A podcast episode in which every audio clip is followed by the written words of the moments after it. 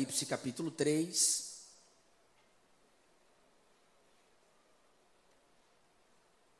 Versículo de número 14, a minha versão bíblica é a João Ferreira de Almeida, revista e corrigida.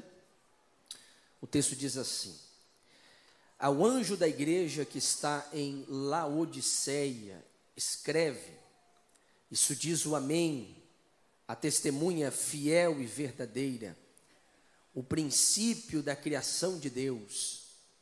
Eu sei as tuas obras, que nem és frio e nem quente. Tomaras que foras frio ou quente, assim, porque és morno e não és frio e nem quente, vomitar-te-ei da minha boca. Como dizes, rico sou, estou enriquecido, de nada tenho falta e não sabes que és um desgraçado, miserável, pobre, cego e nu. Aconselho-te que de mim compres ouro provado no fogo, para que te enriqueças, e vestes brancas para que te vistas, e não apareça a vergonha da tua nudez, e que unja os teus olhos com colírio para que vejas. Eu repreendo e castigo a todos quanto amo. Sê, pois, zeloso e arrependa-te. Eis que estou à porta e bato.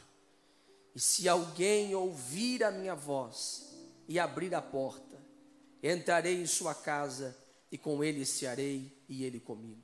Ao que vencer, lhe concederei que se assenta comigo no meu trono assim como eu venci e me assentei com meu Pai no trono. Quem tem ouvidos para ouvir, ouça o que o Espírito diz às igrejas. Palavra de Deus. Feche os seus olhos. Pai, nós te agradecemos. Obrigado, Jesus, pelo privilégio de estar na tua casa Obrigado, Jesus, pelo privilégio de chegarmos até aqui. Obrigado, Senhor, porque o ano se passou e nós estamos diante da última celebração de ceia nas manhãs de domingo. Muitas palavras nós ouvimos até aqui, muitas exortações, e nesta manhã o nosso desejo é ouvir a tua voz. Senhor, que todas as vozes sejam silenciadas agora para que a voz da tua palavra seja audível aos nossos corações, para que verdadeiramente haja transformação e mudança, e que possamos ser a igreja que te agrada.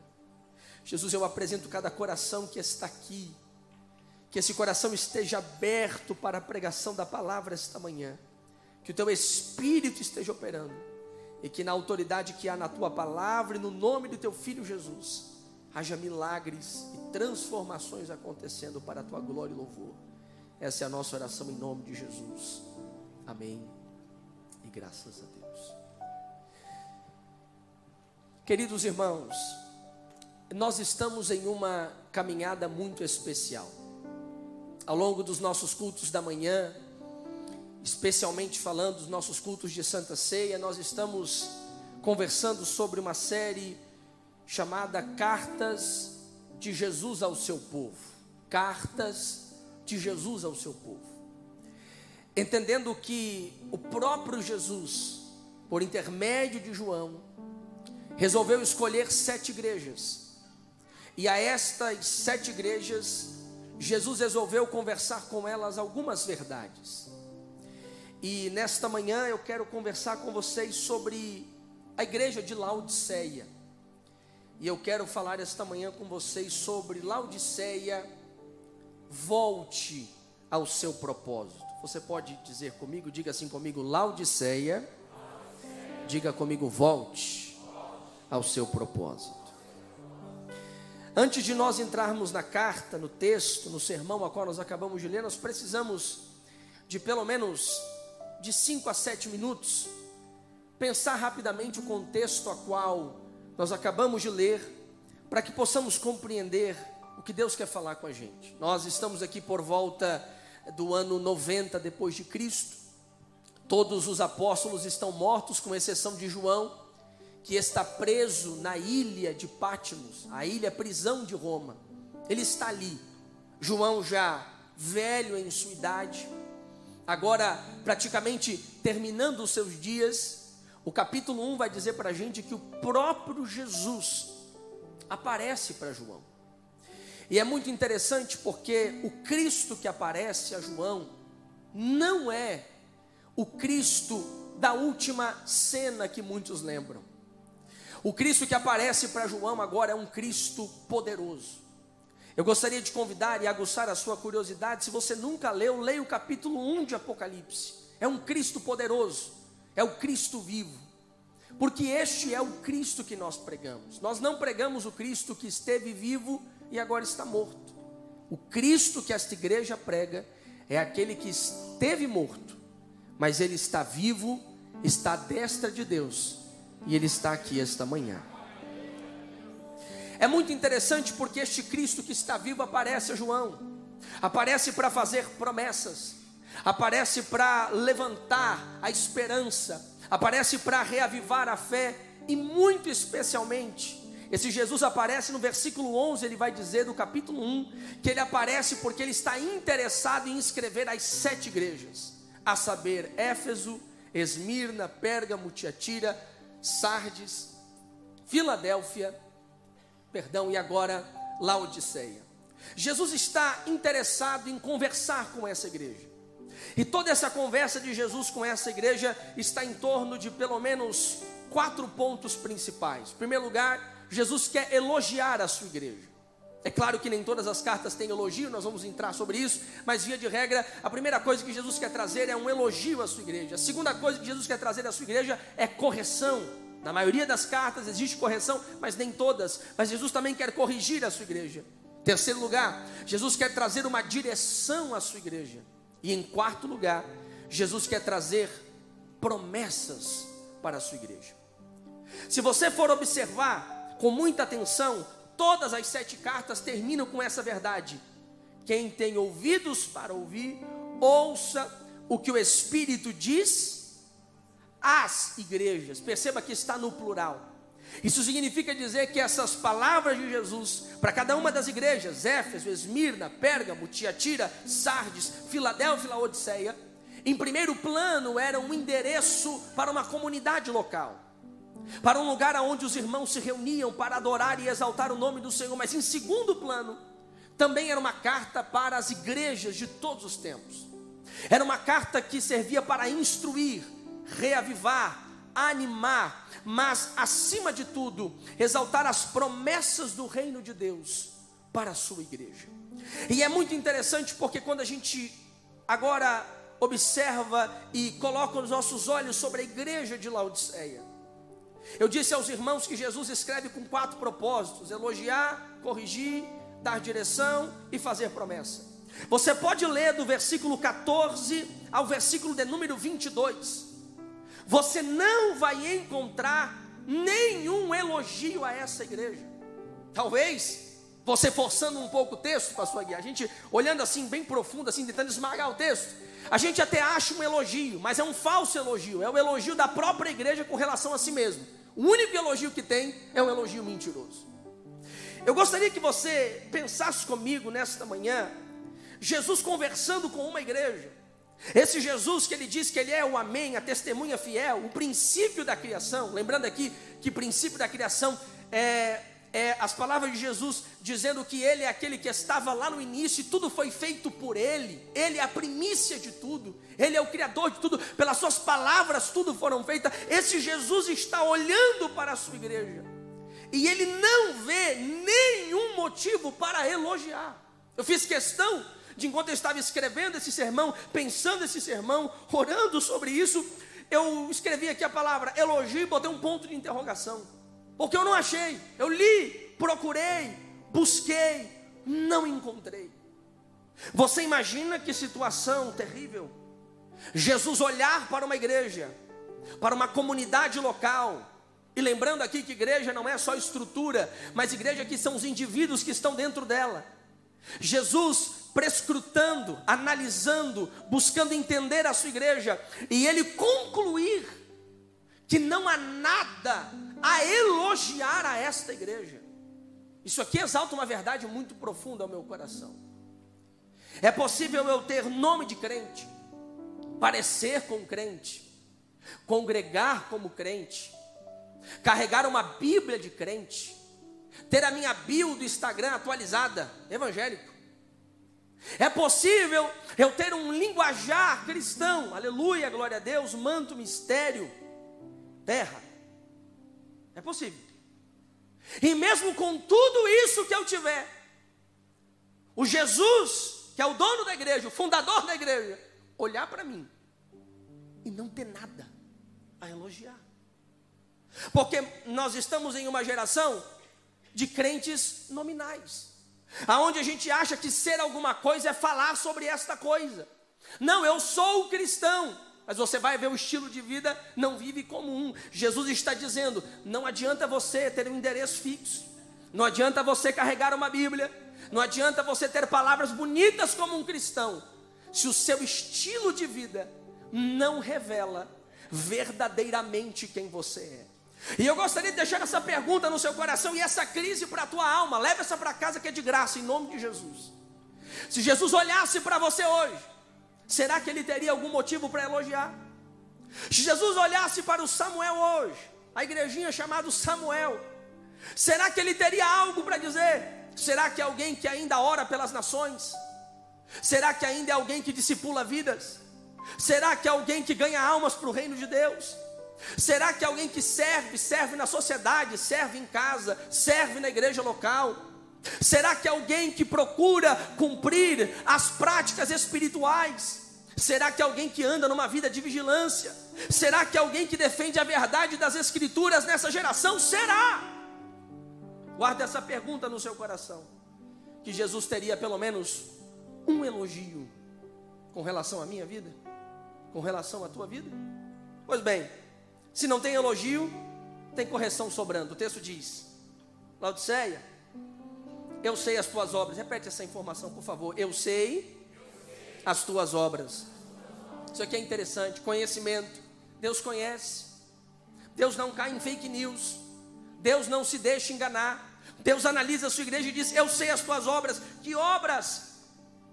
Que nem és frio e nem quente tomaras fosse frio ou quente, assim, porque és morno, não és nem frio e nem quente, vomitar-te-ei da minha boca. Isso aqui é muito lindo.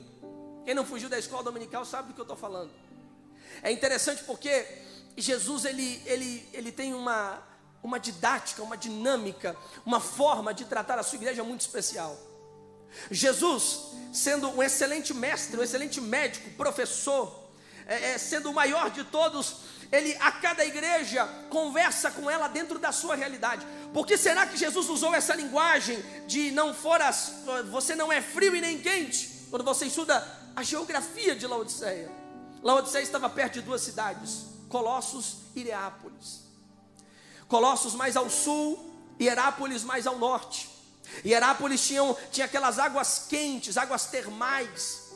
Essas águas quentes de Herápolis Todas as pessoas iam para esta cidade porque buscavam a sua cura. Até os nossos dias é dessa forma. Ao sul estava ali as águas frias de Colossos que matavam a sede.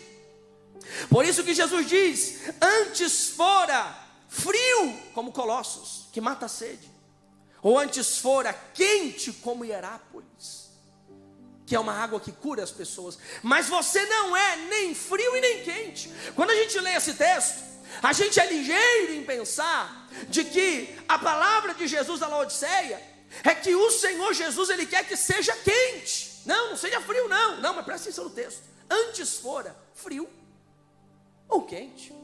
E ele repete a mesma informação no versículo 16: antes fora frio ou quente.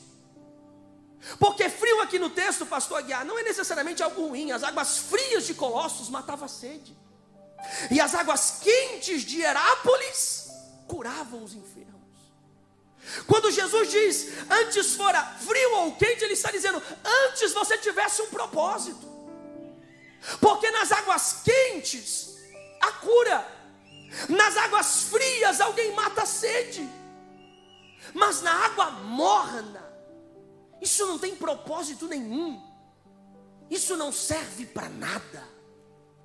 Sabe o que Jesus está dizendo a Laodiceia? Laodiceia, você é uma igreja fantástica, porque ali não tem heresia, ali não tem problema moral, ali não tem perseguição, ah, nessa igreja não tem falsos mestres. O problema de Laodiceia é que ela perdeu o seu propósito. Nem mata a sede como as águas frias de Colossos, e nem cura como as águas termais de Herápolis. É morna, não faz mais a diferença. É o sal que não salga, é a luz que não ilumina, é o cristão que não faz mais a diferença. Quem gosta de tomar café? Eu não, eu tomo chimarrão. Mas compartilhamos do mesmo entendimento. Quer ver uma coisa ruim para você tomar chimarrão? É quando a gente está em viagem, a gente para em alguma padaria, alguma coisa assim, por favor, esquenta a água para gente. Aí ele pergunta: como é que você quer água? Quente. 90%, irmão. Eu preciso parar e dizer, por favor, de novo. Por quê? Porque manda aquela água morna, água morna, assim, quando bate na erva, chega a dar um negócio assim, né? Quem gosta de tomar um cafezinho morninho assim, aquele assim, para deixar bem. Quem gosta? É, tem, tem, tem, sempre tem alguém, né? Mas via de regra, via de regra, o café tem que ser quente. Quente. Aliás, eu vou visitar alguns irmãos. Se eu for visitar você e você me servir café, eu vou, tomar mesmo, porque socialmente eu tomo para ninguém achar que eu sou bicho do mato, né? Então acaba que socialmente eu tomo. Mas você vai perceber que eu vou ficar conversando com você. Conversando. Quando estiver bem assim, quase morno, eu vou lá e tomo. Por quê? Porque eu não gosto desse negócio de café muito quente. Mas ok, isso é, uma, isso é sobre mim, não é sobre a palavra. Mas ninguém gosta de coisa morna, gente. Ninguém gosta de beber café morno, chimarrão morno. Porque a mornidão não é legal. Você não sabe qual é o significado. Esse camarada é quente ou é frio? Não dá para saber. Isso é Laodiceia. É uma igreja que não faz mais a diferença. É uma igreja que perdeu o seu propósito. Eu pergunto a você: será que Jesus foi morno ao nosso respeito? Será que o nosso Jesus ele foi sem propósito ao nosso respeito? Olha para os evangelhos. Desde a sua encarnação ele não foi morno, ele sempre teve propósito. Ele veio a este mundo e diz a Bíblia: em tudo foi tentado, mas nele não havia pecado. Olha o propósito. A Bíblia diz que certa feita alguém pergunta a Jesus: o que o Senhor está fazendo? Ele responde dizendo: Olha, meu pai trabalha até agora. Eu também estou trabalhando. Quando ele está no alto daquela cruz, alguém está dizendo: desce daí. Alguém está dizendo: para com isso. Se ele pudesse responder à luz desse texto, ele diria: Eu não sou morto, eu não posso descer daqui. Eu tenho um propósito, eu vim fazer alguma coisa. E eu pergunto ao seu coração: Qual é o teu propósito? Você é alguém que mata a sede como as águas frias de Colossos? Ou você é alguém que quando alguém chega perto de você, você cura como as águas termais de Herápolis? Ou será que é possível que alguém passe do seu lado e não sinta nada, não receba nada, não transforme a vida? Continuam com sede perto de você, continuam doente perto de você, continuam carente da graça perto de você. Um dia, um crente me disse assim, pastor, eu preciso mudar de emprego. Por quê? Porque no setor tal tem alguém que bate uns atabacos. Não dá mais para falar hoje em dia, né? Está lá batendo uns negocinhos. Do outro lado, tem um camarada de uma religião secreta. Falei, ok. E aí? E aí, pastor? É que eu me sinto oprimido. Eu preciso mudar de emprego. Eu disse para ele: se não é você lá para ganhar essas almas para Jesus, quem é que vai ganhar? Se não é você para evangelizar essa alma preciosa, quem vai evangelizar? Sabe qual é o nosso problema, gente? É que a gente está virando nominal, nome de crente, jeito de crente, mas nós, nós não temos mais a autoridade de crente, porque a nossa água virou morna, não faz mais a diferença, não mata a sede, não cura, não promove transformação. Mas eu vim aqui nesta manhã para gritar ao teu coração: Laodiceia, volte ao teu propósito. Volte ao teu propósito. Pastor, quando é que eu perco o meu propósito? Olha o versículo 20. O versículo 20 diz que o Senhor estava à porta e batia. Se Jesus está à porta e bate, ele está onde, gente? Do lado de fora. Sabe quando que nós perdemos o nosso propósito? É quando Jesus está do lado de fora. Quando Jesus não cabe mais na nossa agenda. Quando a, gente até tem uma agenda religiosa, mas não é um relacionamento real com Jesus. Quantos irmãos que frequentam a igreja, mas não são a igreja de Jesus? Quantos irmãos que entra culto e sai culto, você está virando dinossauro aqui dentro e você não muda de vida. Você continua o mesmo marido, continua a mesma mulher, continua o mesmo filho teimoso. E aí você pode botar a culpa no pastor, você está morno, meu amigo. É que você perdeu o seu propósito. Jesus já está do lado de fora batendo a porta e você nem sente falta dele. Mas nesta manhã Jesus está batendo a porta dizendo: Eis que estou à porta e bato. Eu libero essa palavra em nome de Jesus no mundo espiritual. Se alguém ouvir a minha voz e abrir a sua porta, eu entrarei em sua casa e com ele cearei, e ele comigo.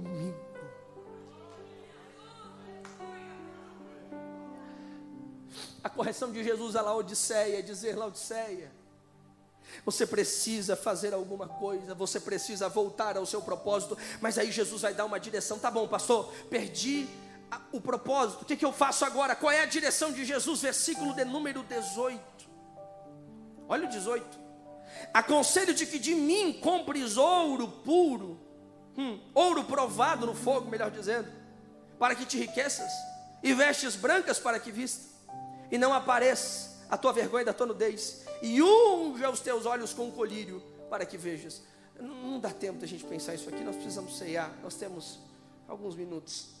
Mas eu quero mostrar algo interessante para você nesse texto. Se você ler na sua casa o versículo anterior, a igreja falava assim: rico sou, abastado sou, não tenho falta de nada. Aí Jesus, olha esse Jesus queridinho aí, né? O Jesus do, da, da teologia conte. Olha como Jesus é querido. Olha o que Jesus diz a essa igreja: Tu não é nada, tu é cego, pobre, miserável e nu. Oh, que coisa coaching bonita para você falar para alguém. Não vou nem pedir para você falar para o seu irmão, né? Fica meio feio, né? Mas tu já pensou, gente? Que palavra boa, né? Talvez na conta de alguns, diz assim, pastor, cuidado como fala, porque isso pode desenvolver traumas. Fala com Jesus aqui, irmão. Porque tem hora que o remédio é a verdade, tem hora que o remédio é expor a situação. Tem hora que o remédio é expor o mundo real. Olha bem como você está. Aí Jesus diz no versículo 18: Aconselho-te. Gente, Jesus aconselhando, isso aqui é tremendo. Jesus podia mandar, eu te ordeno. Eu quero agora. Jesus diz: aconselho. Olha a ternura de Jesus, gente. Jesus é aquele que o capítulo 1 diz que ele tem a chave da morte e do inferno. Nem o capeta tem a chave do inferno, está na mão de Jesus. De tanta autoridade que ele tem. Jesus não manda só no céu, ele manda no céu, manda na terra, manda no inferno, ele manda nessa igreja, ele manda. Diga amém. Olha para cá. Esse Jesus que manda, olha a humildade. Ele olha para a sua igreja do alto da sua, da sua soberba, da sua riqueza, da sua grandeza, do seu nominalismo e diz: aconselho-te. Quer um conselho de Jesus? Recebe aí compre de mim. Oh, maravilha.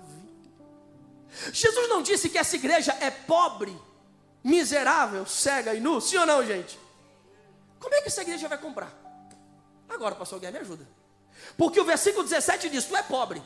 Aí o versículo 18 diz: Compra de mim. Como é que um pobre vai comprar, gente? Ouro, veste branca. Lembrando que veste é um negócio muito caro inclusive nos tempos do Novo Testamento. O colírio poderoso que era conhecido nessa cidade, o famoso pó frígio, como é que alguém que é pobre vai ter condição de comprar? Vai ter condição, porque o preço já foi pago. Ou eu preciso que você diga isso para o crente que está do seu lado. Balança ele aí até ele dar um glória a Deus. Ele está dormindo já. Balança ele aí até ele dar um glória. Diga assim: você não tem condição. Diga assim: você não tem condição. Diga você é pobre. Diga você não tem. Agora grita no ouvido dele, mas o preço já foi pago.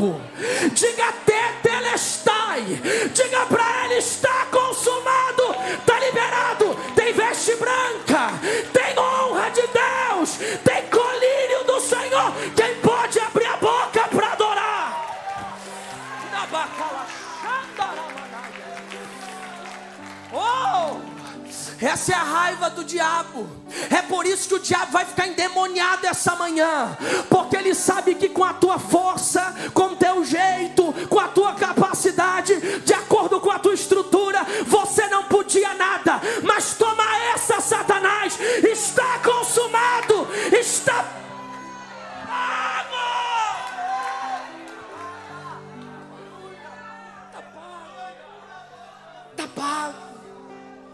Levante a tua mão, pode dar glória a Deus aí.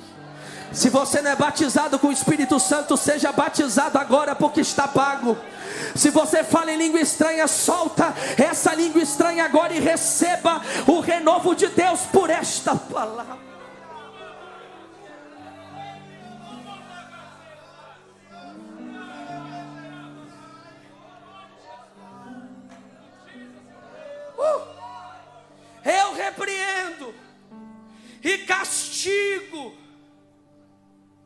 Todo aquele que eu amo. Ser, pois, zeloso e arrependa-te. Você sabe por que com você é diferente? Porque tu é igreja. Você já não parou para se perguntar por que, que tu não pode dar uma pisadinha fora que Jesus vai lá e. Você já parou para se perguntar nisso? Pastor, eu não entendo. Tem gente que não vive o evangelho e está mais feliz do que eu. Eu dou uma triscadinha fora, Jesus vai lá e. Ai, meu Jeová, que isso? Que fúria é essa? Não posso dar uma pisadinha fora? Fulano, pastor, já está fora. E ele vem para o culto, está aqui. Normal. Eu boto o dedão fora, Jeová vai lá e tesoura. Porque a correção não é para todo mundo. A correção é um privilégio dos amados. Aleluia. Ai, dava para ir longe aqui. Vamos lá. Eis que estou à porta e bato. Se alguém ouvir a minha voz e abrir a porta, entrarei e cearei com ele e ele comigo. Eis que estou à porta e bato. Olha, olha essa palavra profética de Jesus à sua igreja. Essa palavra de Jesus, ele está dizendo assim: eu, Eis que estou à porta e bato. Eu estou procurando uma solução para você. Eu quero te dar uma nova oportunidade. Por isso que ele diz no versículo 19: arrependa-te. Ser zeloso e arrependa-te. Gente, essa palavra zeloso aqui, depois você dá um Google lá, o que significa a palavra zelo. E seja edificado em nome de Jesus. Zelo, cuidado, atenção. Zeloso. Nós temos que ser mais zeloso. Agora eu quero focar nessa palavra arrependimento. Metanoia. Metanoia é a palavra grega. Mudança de direção. Gente, você não vai mudar de vida se você não mudar de direção. Alguma coisa depois dessas cartas de Jesus ao seu povo precisa mudar na sua vida. Se você não tiver uma mudança, se você não tiver uma guinada, se você não tiver uma virada na sua vida, você vai continuar. O ano vai mudar. Daqui a um mês, nessa mesma data, é dia 3 de janeiro de 24. Se Jesus não voltar, e se infelizmente você não se arrependeu, foi pregado, foi ensinado, você até conhece a verdade, mas você continua nos mesmos hábitos, continua com as mesmas decisões, continua nos mesmos caminhos. Mas essa noite, o mesmo Jesus que diz a Filadélfia, ele diz a mim a você, nessa manhã, ele diz: arrependa-te, muda de direção. Se preciso for, sai de alguns grupos do WhatsApp. Se preciso for, desinstala essa rede social que está acabando com a sua fé.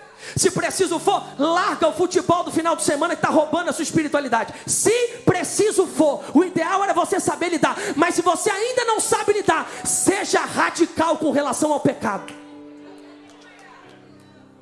Leve a sério a sua fé.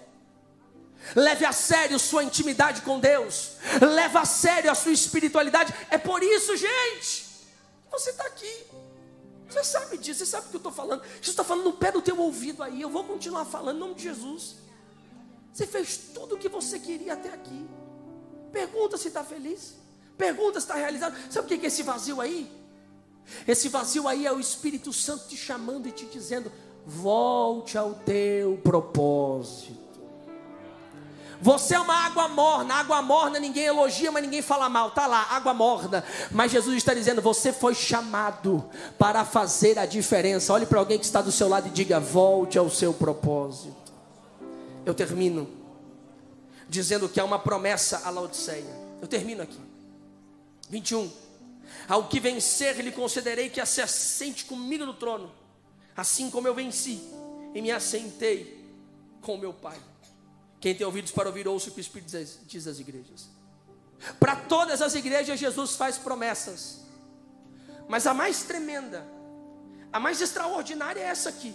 Bom, essa é, é na minha humilde opinião, é claro. Jesus diz que vai se assentar no trono. Gente, isso aqui é tremendo, porque Jesus faz a mais absurda promessa para a igreja mais improvável, Laodiceia. Como assim, gente? Para Laodiceia não devia ter nem promessa. Se não tem elogio, não tem promessa. Essa é a nossa visão, né? Só que Jesus é diferente. Jesus quer dar uma nova chance, uma nova oportunidade. E se você for ler como o capítulo 4 agora inicia, depois na sua casa, Capítulo 4 é João subindo aos céus, tendo a visão dos céus, o trono de Deus, a igreja exaltada, a igreja que está com o Cordeiro. Sabe o que isso significa, irmãos? Eu não sou pregador de derrota da igreja. Tudo que eu preguei aqui sobre arrependimento, sobre mudança e sobre alinhamento, é porque Deus quer mudar o nosso final. Porque da forma que Laodiceia estava caminhando, Laodiceia seria condenada, Laodiceia seria envergonhada, Laodiceia seria lançada no inferno. Mas Jesus aparece para Laodiceia dizendo: O que ceiar comigo se assentará no meu trono. Sabe o que Jesus está dizendo? Se você mudar, eu mudo a sentença. Se você mudar, eu mudo o futuro. Se você mudar, eu mudo a realidade. Se você mudar, eu transformo a sua vida. E aquele final, final de derrota, final de condenação, final de engano, será um final de glória, será um final de graça, será um final de exaltação do meu nome sobre a tua vida. Fica de pé em nome de Jesus. Laodiceia, volte ao teu propósito. Esses dias eu vi alguém pregando sobre Laodiceia e dizendo: Não seja Laodiceia. Eu falei: Não, não, não, não. Seja Laodiceia, mas uma Laodiceia arrependida, sabe? Porque a coisa mais fácil, pastor Aguiar, era olhar para Laodiceia e dizer: Aqui, aqui eu não congrego essa igreja ruim aqui. Aqui eu não vou mais, não. Eu vou mudar é para Filadélfia. Irmão, se tu não tiver convertido, tu piora a Filadélfia. É. Permanece em Laodiceia. Muda a realidade da tua Laodiceia. Porque você vai ler na carta de Paulo aos Colossenses, quando ele escreve quando ele escreve lá na carta aos Colossenses, leia na sua casa. Eu desafio você mandar qual versículo é no WhatsApp do seu pastor que a gente conversa toda semana. Eu te desafio a mandar para mim onde está em Colossenses. Que Paulo diz: Ei, Colossos, terminou de ler a carta. Passe essa carta em Laodiceia. Aleluia. Sabe o que eu quero dizer ao seu coração? É que Deus vai usar você onde você está. E naquele mesmo ambiente aonde você foi morno, naquele mesmo ambiente aonde não frutificou, aonde não curou, aonde não matou sede, sabe por que eu dou glória a Deus essa manhã? Porque na segunda-feira tem uma Odisseia nova chegando lá. Na segunda-feira a sede vai ser saciada. Na segunda-feira a cura vai chegar. O fruto vai ser desenvolvido na segunda-feira.